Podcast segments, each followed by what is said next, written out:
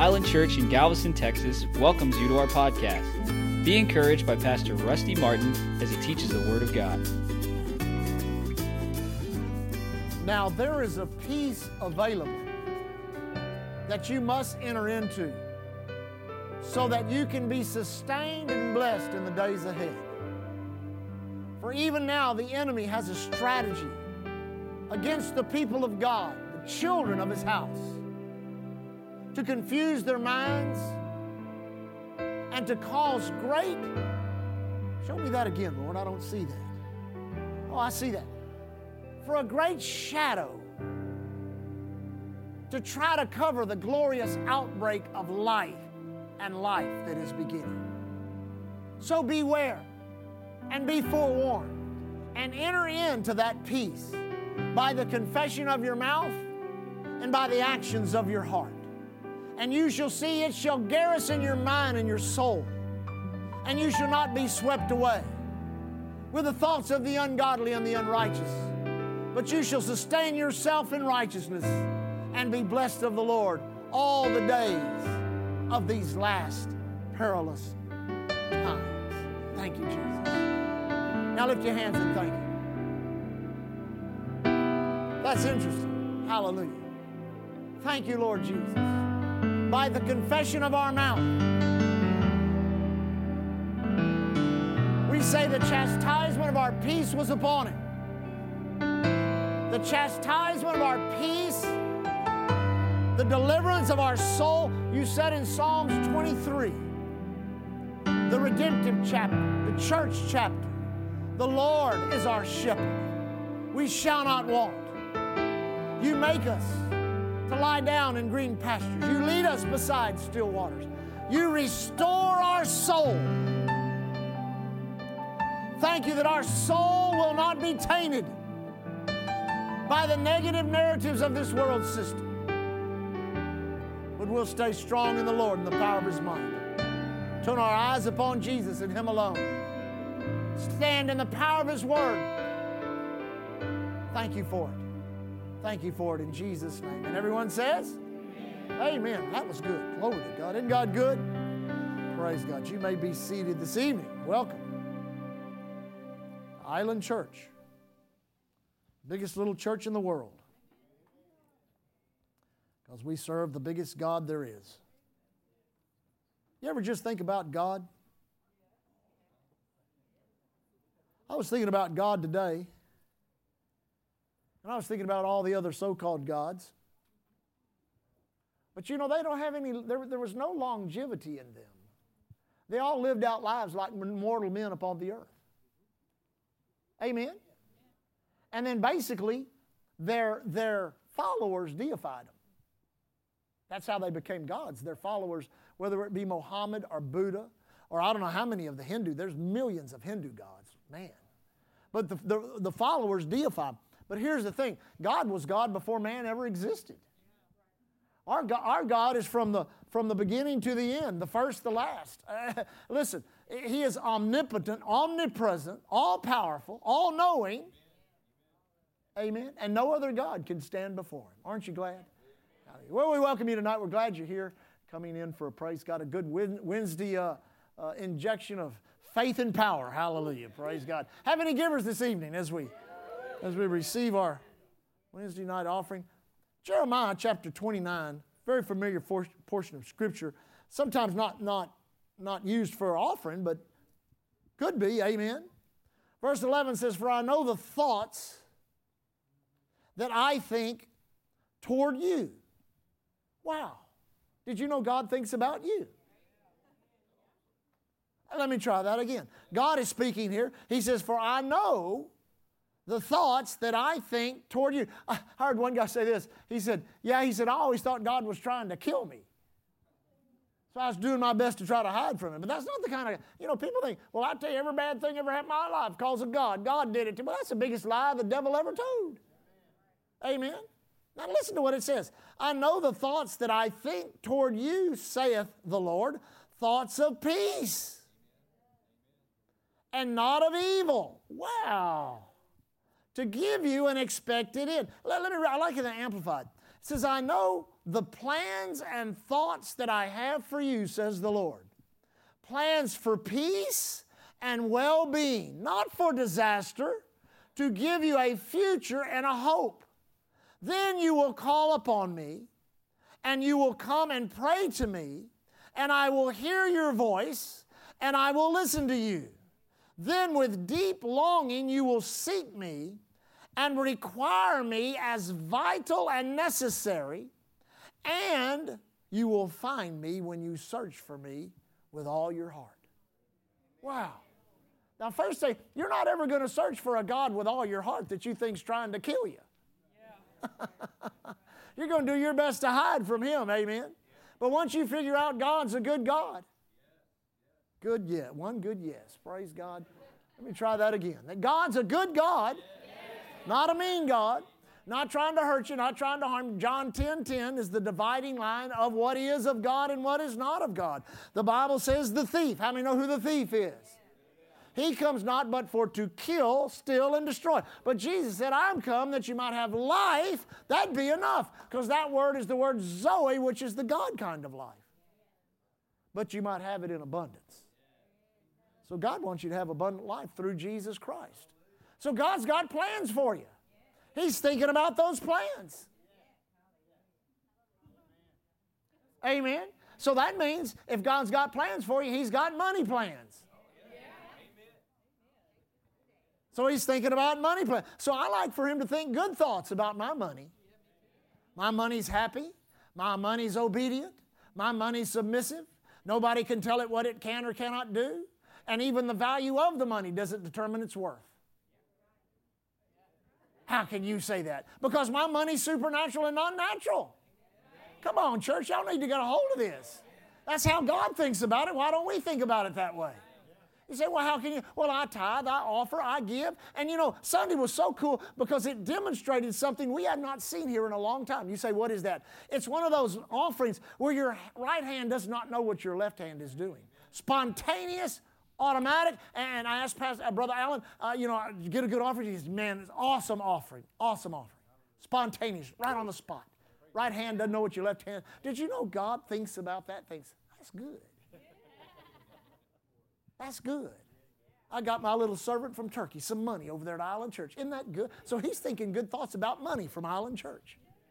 Amen. Not only that, well, here in just a few weeks, we'll be able to send Pastor Christopher Alam about $30,000 to finance a crusade. Did you know God's thinking good thoughts about that? Praise God. And then here in a couple of weeks, we'll have a Mission Sunday and we'll fund ministry all over the You know, God thinks good thoughts about that. Did you know we have no debt upon the church? We owe no man nothing but to love them. Amen. You know, God thinks good thoughts about that. You know, the church is healthy financially. Amen. All of our bills get paid. All of our debts are retired, just like we confess. Did you know God thinks good thoughts about that? And the reason He thinks good thoughts about that, He knows if He knows He knows that if you ever figure out He's the one behind it, you're going to seek Him with all of your heart. You're going to ask, and He's going to give you what you desire. So there's a little more to an offering than just, quote, raising money or making a donation. No, it's how we worship God with our living and with our life. And I'll tell you one thing, Lee and I have lived this life for 36 years, into our 37th year, and I'm telling you, it has been one of the most glorious lives. Years ago, we didn't have the near money in our hands as we do now. But we still said, Where's Leah here? Did she leave? Oh, there you are, way back there on Backsliders Road. Glory to God.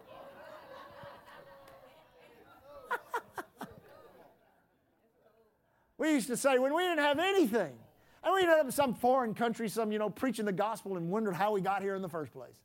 And we'd look at each other and we'd be somewhere in some nation somewhere and we'd say, Isn't it awesome to, to live like millionaires and not have to worry about all the money? It was. Amen. Well, still, we got a little more money now. We still don't worry about it because it ain't ours anyway. It belongs to the Lord. Amen. You ready to give this evening? Let's let God think some good thoughts about this offering. Amen. Glory to God. Let's hold it up, make our confession of faith. Here we go. Ready? One, two, three. Heavenly Father, I thank you for the seed you placed in my hand. Willingly and obediently, I sow it into the kingdom of God, thanking you, Lord, that it comes back to me. Good measure, pressed down, shaken together, running over. I claim every dime that I may need to meet my needs, and I claim increase, increase, increase, and abundance above that. Devil, in the name of Jesus, get your hands off of my finances. Heavenly Father, I thank you, according to your word, angels are released on my behalf, bringing back to me that which my faith appropriates in Jesus' name. All my bills are paid, all my debts retired. We claim every dime we need to preach the gospel here on the island and around the world. Thank you, Lord, for our new building. Hallelujah. Glory to God. You can bring your offerings to the altar. Hallelujah.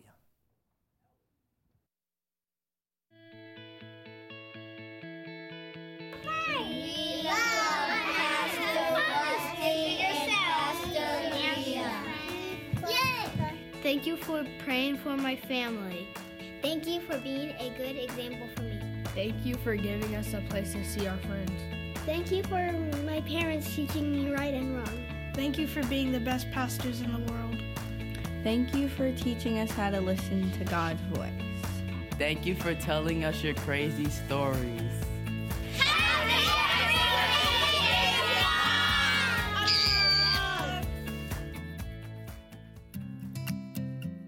Island Church, here are a few quick announcements for the week.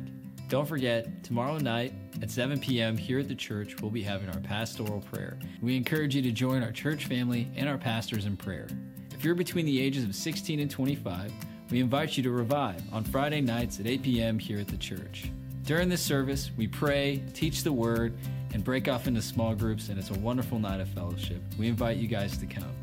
This Sunday, November the 6th, we have our worship and prayer service.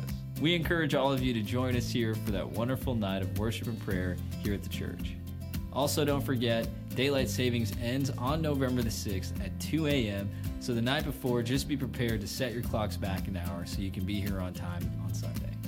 Island Church, enjoy the rest of the service. Have a blessed week, and we'll see you this Sunday. Praise the Lord. Book of Matthew this evening, 20, chapter 27. Now we're going to begin to get into some things, some of the most powerful revelation of the Bible. Actually, the most powerful revelation of the Bible. The foundation of its reality takes place in a short period of time upon the earth between the cross of the Lord Jesus Christ and the throne he sat down on at the right hand of the Father.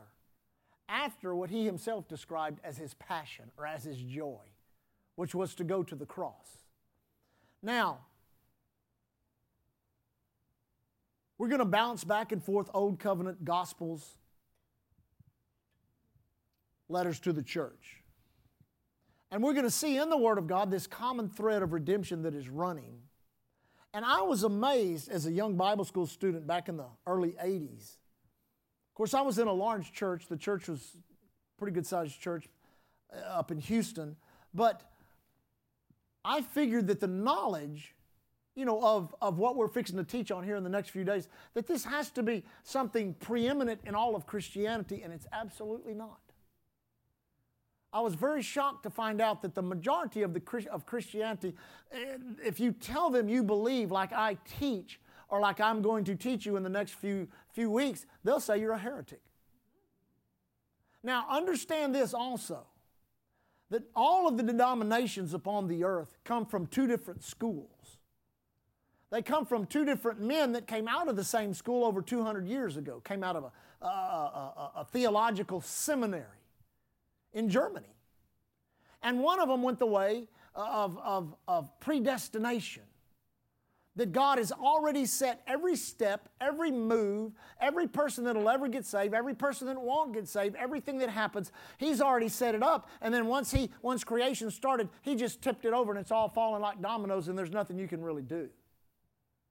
If you're chosen to be born again, then you need to rejoice because God chose you to go to heaven. But if you're not chosen, too bad, you're going to burn forever in hell.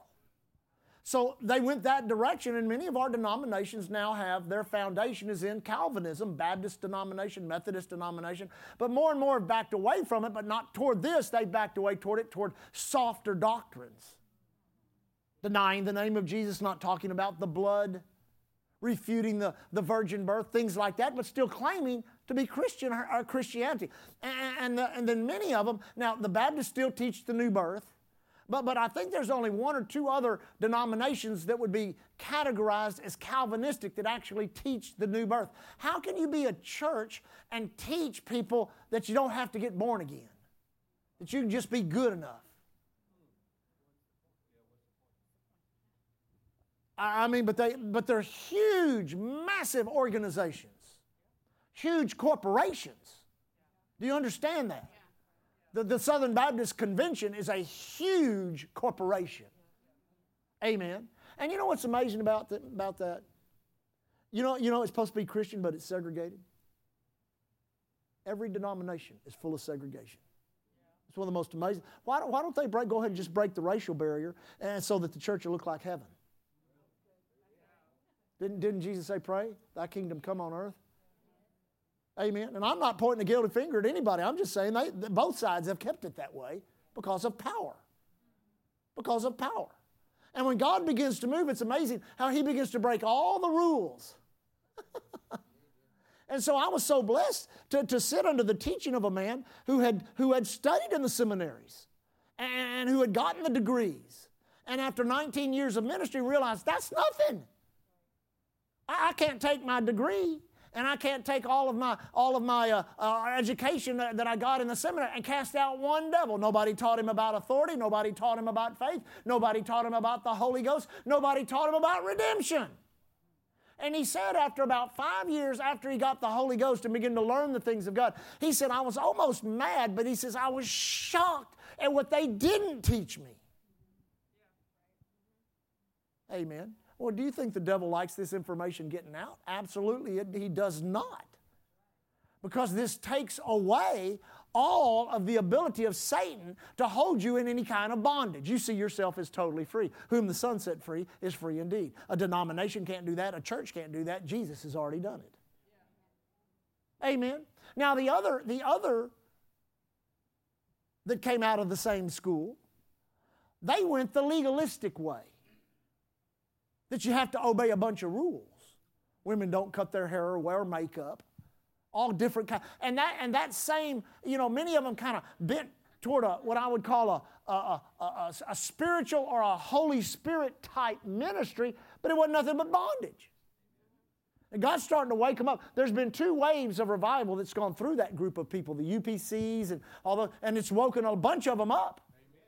And thank God it'll keep happening because one thing about those people, they have a heart for God. They want to find out what, what, what God is all about. But it's amazing how, how so many that, that have been around the denominational uh, Catholicism. It's amazing how many Catholic priests got the baptism in the Holy Ghost, and when they got it and saw the doctrine they were preaching and the doctrine of the Bible, they were shocked at what they were not told in seminary. Shocked at what the Bible says which is actually true and truth. So as we as we trans, uh, transition through this, keep an open mind and understand this. You didn't get this in your denominational church. They didn't give this to you. And here's the thing that God does. He takes the foolish things of the world to confound the wise. So he doesn't raise up some great educated person. He raises up somebody like me who's gone around this world around the world teaching this for 39 years now and seeing the effect that it has even on nations, on whole nations. Because we've been involved in moves, moves of God that affect whole nations. Amen. Now, we, we studied all the things from creation and the old covenant and the Abraham and, and David and all the things that, that, that got us to where we are now the birth of the Lord Jesus Christ, the virgin birth. Amen. The ministry of the Lord Jesus Christ revealing the nature of the Father. What, what, what is the will of God when it comes to salvation? What is the will of God when it comes to healing? What is the will of God when it comes to prosperity? What is the will of God? Well, Jesus forever established the will of God by truth. Everybody say truth. Now, you're going to have to understand, I've used this illustration many times, but you need to grasp this. What is truth? Everybody's, everybody's searching for both the definition of truth and truth itself. Truth is a very simple force. It's not a fact. A fact is subject to change. The, we- the, the, the weather may be rainy today, but it could be clear tomorrow but it could be rainy the next day. See, there's always the element of a constant change running through facts. The fact is, the doctor may tell you that you're sick, but the truth is, the Bible says by his stripes you're healed. So there's this fact of life, but there's truth, the truth of the realm, of the spirit realm, or of the, of the reality of God. And truth is the words and the deeds of God that agree. So if God said for almost 4,000 years, I'm going to save you, I'm going to save you, I'm going to send a Redeemer, I'm going to send a Messiah, and never did it, then he wouldn't be a God of truth. But when Jesus came to the earth, he made this statement. He said, I am the way. Now listen, I am the truth. I am the life. He didn't say, I'm going to show you the way. I'm going to tell you the truth. I'm going to give you life. He, he said, No, no, no, no. I am the way. I am the truth. I am the life. I am the I am that was in that burning bush so many years ago. I am that same I am. I am the same yesterday, today, and forever. Amen. And he came to the earth to show us God's nature. God's loving, kind, benevolent, and we only see God mad at religion. You know, Jesus got angry in the, in the, in the Bible. Took a, took a whip and run a bunch of religious, uh, religious uh, um, uh, merchandisers, basically, is what they were. Ran them out of the church, amen? Ran them out of the temple. So we looked at all the ministry of the Lord Jesus, his miracles, things that took place, the concept of faith that he exposed by telling people, go your way. Your faith is faith is made great is your faith. Your faith, I mean, he always anywhere there was faith, Jesus was happy. Amen. We saw that people got faith just by hearing about him. So then faith cometh by hearing, and hearing by the word of God. Now listen to me. Jesus was the living manifestation of the Word of God as He walked upon the earth. You want to know what God is like? Look at Jesus in Matthew, Mark, Luke, and John. He went about doing good and healing all that were oppressed of the devil. Now, in understanding who He is, this is God. This is Emmanuel. This is God with us upon, an, uh, upon a normal planet with a normal population, he should be celebrated and, and worshiped and, and glorified, and you should build him cities and nations. And, and our God, our Creator, is with us. Amen. But that's not what happened. Because of the fall, man had deteriorated into slaves of the devil. The nations, now listen to me, the nations that have been risen up. Now think about this. You think about the Babylonians, the Assyrians. You, you think about the Egyptians, the Philistines all of the different ites, the Canaanites, all the different, you know, the Jebusites, all the, eh, all of these nations, especially the world dominating nations, the devil, Satan's behind all of that, trying to create a world governing domination body upon this earth in which he can rule in a way in which only God can rule. Amen. So, upon this earth, ever since creation, there's, there, there has been this, this, this pull, this back and forth of the righteousness of God and the iniquity of man. And Jesus, born upon the earth, now listen to me, the most innocent, the most righteous, the most pure, Bible says second, I like to say last Adam, there'll never be another. Nobody, nobody, nobody more innocent, nobody more pure, but nobody died on the earth a worse death than Jesus Christ Himself died. So when you begin to study the beginnings of this process coming to its culmination, coming to its climax in the death, burial, resurrection, amen, but also the entrance into the holy city and the applying of his blood upon the mercy seat, and he being seated at the right hand of the Father, given a name above every name. That at the name of Jesus, every name in heaven, earth, and under the earth must bow at the mention of that name. Whoa. So here in Matthew 27, how's my time? Oh, I'm doing good.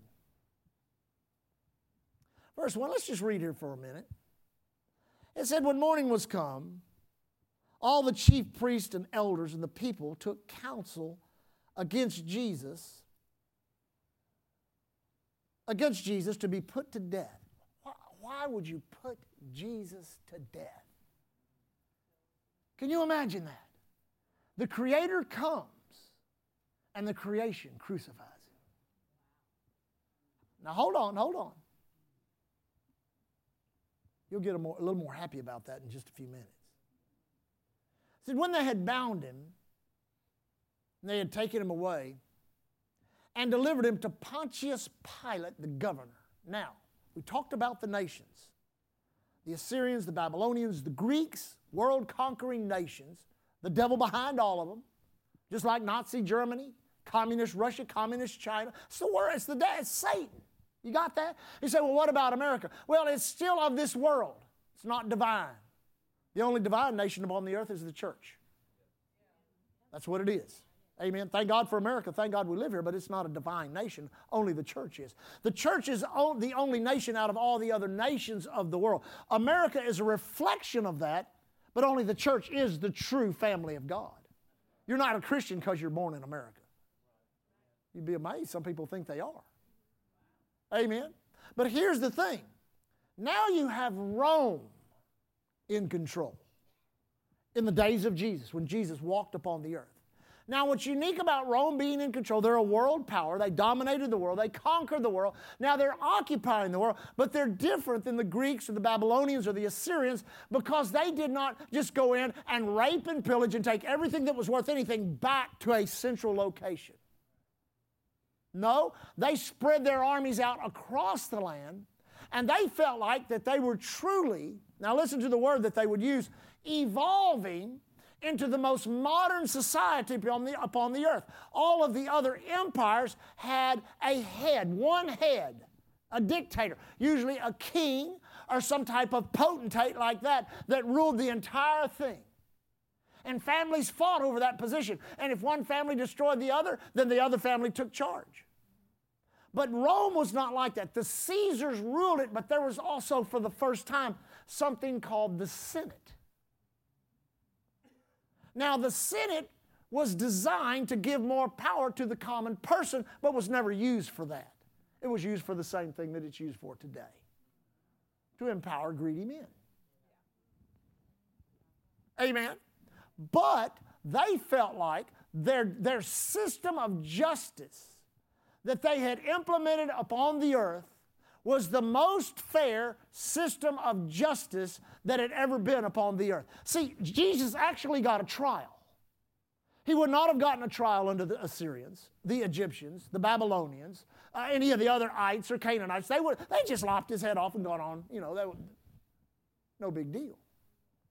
But what's unique about Rome is Rome considered themselves civilized, the first modern nation. So we had courts and we had judges and we had, we had rulers of cities and rulers of areas and rulers of regions. And they would actually carry out the dictates of Rome or of Caesar from Rome in those areas and they would render justice based on that. Amen. And what's unique about that is this the most just nation ever upon the earth up until that time. Its, its representative in Pontius Pilate declared Jesus spotless three times. I find no fault with him. I find no fault with him. I find no fault with him. He kept saying it. He kept saying it.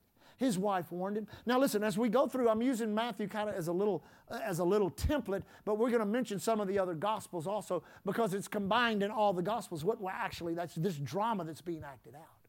So you got the most innocent man in the world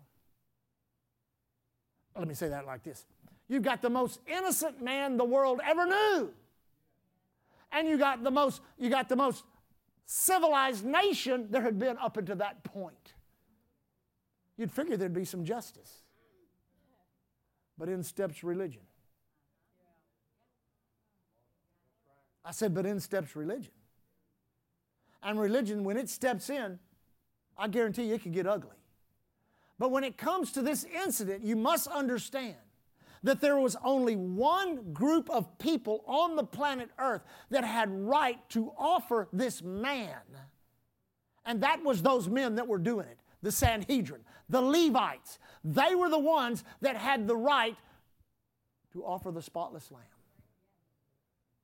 So, see, this whole drama that's being played out, the Bible says later if the princes of the world, if the devils of the world, if the rulers uh, in wicked places of the world would have known, they would have never crucified the Lord of glory. What a, what, what a planner God is.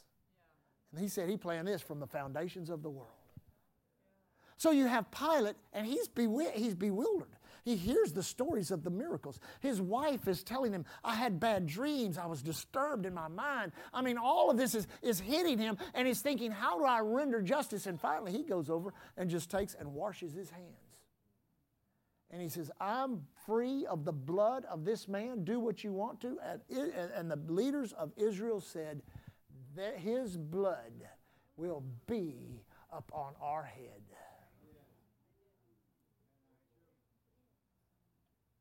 Now you see the reason for Jacob's troubles. Amen. So, here he stands in front of Pilate. Now we know, according to Isaiah 53, we may get there, we may not, that this began something in the unseen realm. That's why we're here tonight. Not so much of what was going on in the seen realm, but what was going on behind the scenes, what was going on in the spirit realm because this began the process of an acclamation. Everybody say acclamation.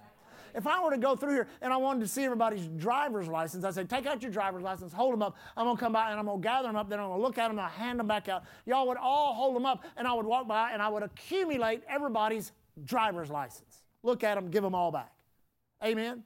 That means that you go out and you take or you gather. So he begins the process, now listen to me, of accumulating everything wrong with the human experience from birth to death, everything in between.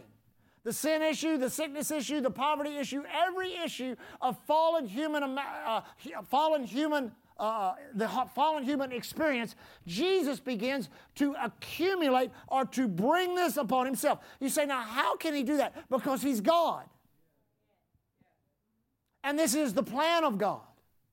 So we know Isaiah 53, and we'll go read it in just a moment, but I'll quote this part. It says, He was wounded for our transgression, bruised for our iniquity. The chastisement of our peace was upon Him. By His stripes we're healed. So as He begins to be tortured, as He begins to be bruised, as He begins to suffer, He begins to accumulate all of humanity's suffering.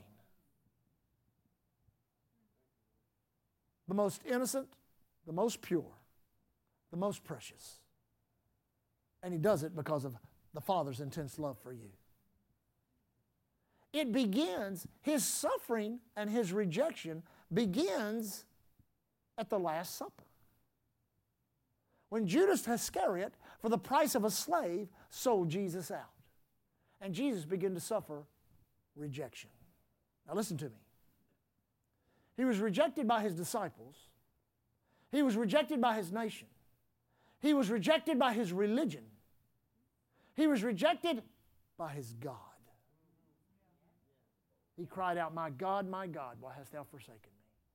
Listen, if you've ever suffered rejection or pain or anything because you thought people had thought of you less than what you think of yourself, you need to understand there is one that took rejection that you know nothing about. And because He took that rejection, you can be free of anything that ever has messed your life up. You can make a decision I'm a new creature in Christ, and all that pain and all that rejection and all that confusion of my past, I'm going to lay it at the foot of the cross, and I'm not going to pick that up anymore. It's not mine. Jesus died so that I don't have to be rejected. So he's suffering rejection. And rejection is painful for anybody. But then he goes into the garden. We know the significance of the Last Supper, the establishment of the breaking of his body, which destroys the power of Satan over us, happens on the cross. Secondly, he talks about the blood in which he will establish the new covenant, covenant and purchase the church with. Amen.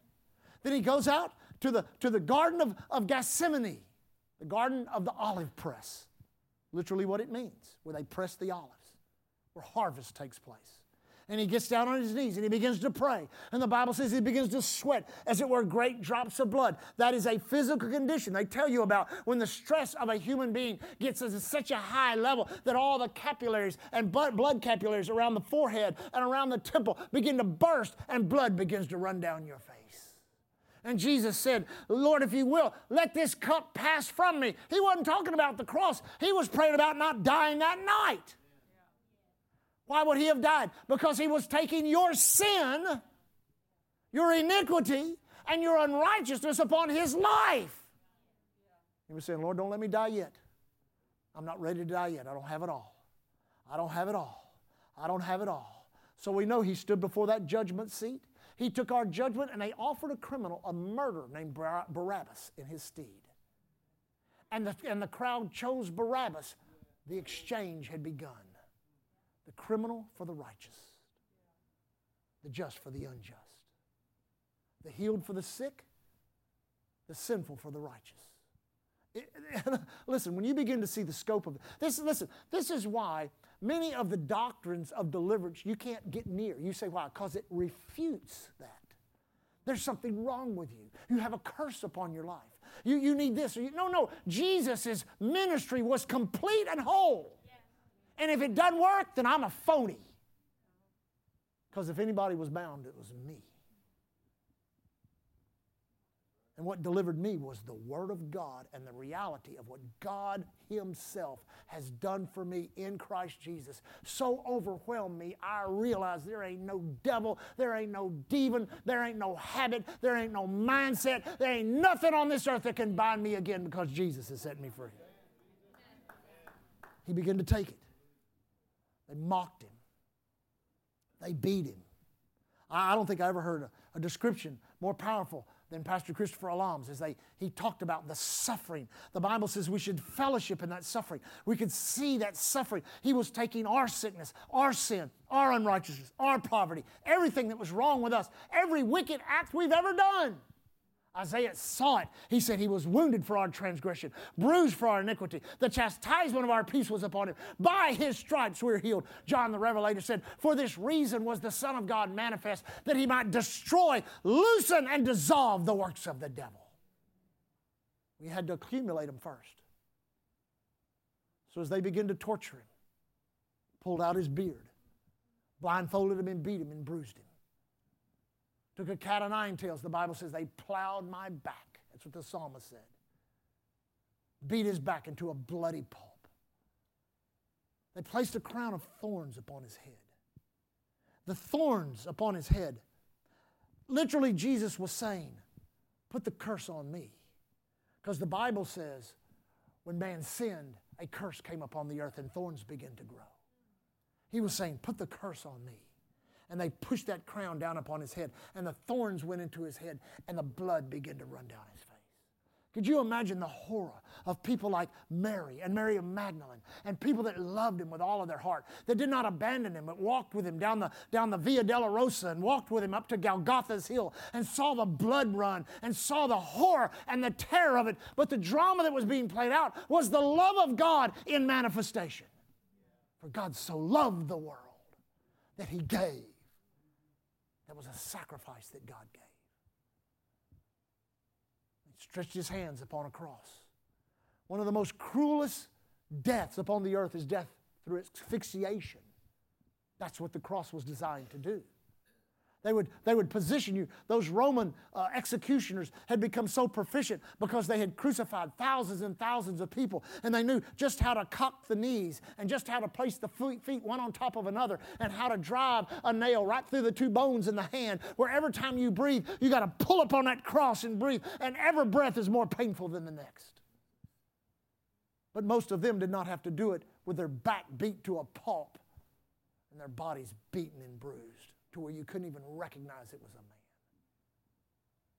But upon that cross, something spiritual began to happen. Isaiah 52 says, His vestige or the vision of him became so marred, you cannot tell he was a man upon the cross. You say, Why not? Because he was wounded for our transgressions. Every act of sin you ever committed, everything you ever stole, every lie you ever took, everything you ever done that is nothing but sin and breaking the laws of God, Jesus took it upon himself.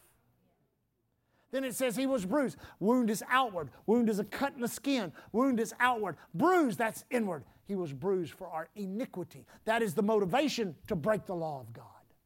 Every man and woman on the earth is born with that iniquity inherent in them through the sin of Adam and the woman. But Jesus allowed himself to be inwardly bruised over and over and over and over till every motivating, motivating force of sin was on him. Is all of that, when the Roman lictor striped his back, he accumulated every disease cancer, arthritis, diabetes. People who study medicine, years ago I heard a doctor say this. I don't know how true it is today. Maybe they've studied some more. But they said every disease can be listed in one of 39 classifications diseases of the eyes, diseases of the stomach, diseases of the mind, all 39 classifications. Jesus took every disease. And then it says in Deuteronomy, and every disease that is not written or revealed in this book, he also took that. And as he hung upon that cross, with his blood dripping to the ground, suffering like no man had ever suffered. Satan saw something. What did he see? He saw sin.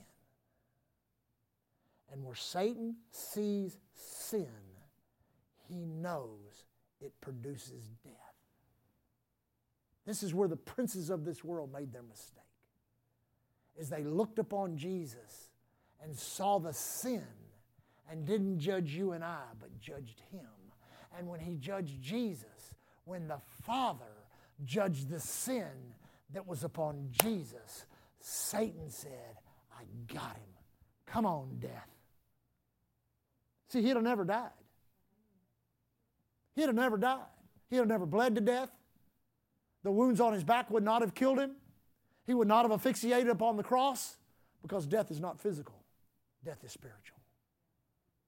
But when Satan looked in the spirit realm and saw that iniquity and saw that sin, he said, That's mine. That's mine. That is what I use to separate men from God, women from God. That iniquity and that trespass. If I can keep them iniquity and keep them committing trespass, I have them forever. They're mine. There's, they're my slaves. They'll, they'll, they'll, they'll suffer with me and they'll receive my reward.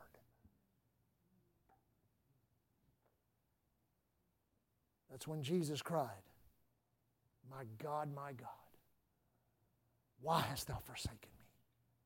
You know the answer to that? One word. One word. Why hast thou forsaken me? One word. You. You. Me. That's why God forsook him. Because it was your sin, it was my sin, and it was our punishment to have. God said, No, I love them. Jesus said, It is finished. What was finished? The old covenant wasn't finished. The, the veil still had to be rent. Mary Magdalene could not reach out and touch him. He had not offered his blood. What was finished? He took it all. He took it all. All the rejection, all the sin, all the iniquity, all the pain, everything this earth has suffered with for 6,000 years under the pain of sin and unrighteousness and an evil, wicked being that hates God. You know, I listened to a minister today. I'll close with this. This is kind of interesting. He was talking about a couple of incidences in which little babies, when they had just learned to talk, this is in Christian homes. We don't claim these children were born again or anything, but they're certainly innocent. His message was on how, how when you're born, you're so close to God, you're innocent, and there's a closeness there. And how, how one of the children had jumped up on the crib of another child that had only been born, was only three or four months, and started saying to that child, I have forgotten what his face looks like. Well, what in the world was he talking about? He was talking about being close to God. See, anytime the devil wants to hurt God, he goes after the young. That's what he does. But see, we not, we're, not, we're not unwise of the tactics of the enemy. And we're, not, we're not also not unwise of the victory that God has given us in Christ. And when someone tries to tell you that there's something incomplete in your salvation, now you listen to me very carefully, that there's something incomplete in your salvation. You need to look at them and say, I do not believe that at all. When I got saved, I got saved all the way. I ain't got no demons. I ain't got no devils. I may have some fights in my life, but there ain't nothing in me other than the glory and the righteousness of my God that has been given to me in Christ Jesus. Don't fall for sensationalism. Don't fall for all that other stuff and recognize you are a very dangerous being upon this earth to this world system.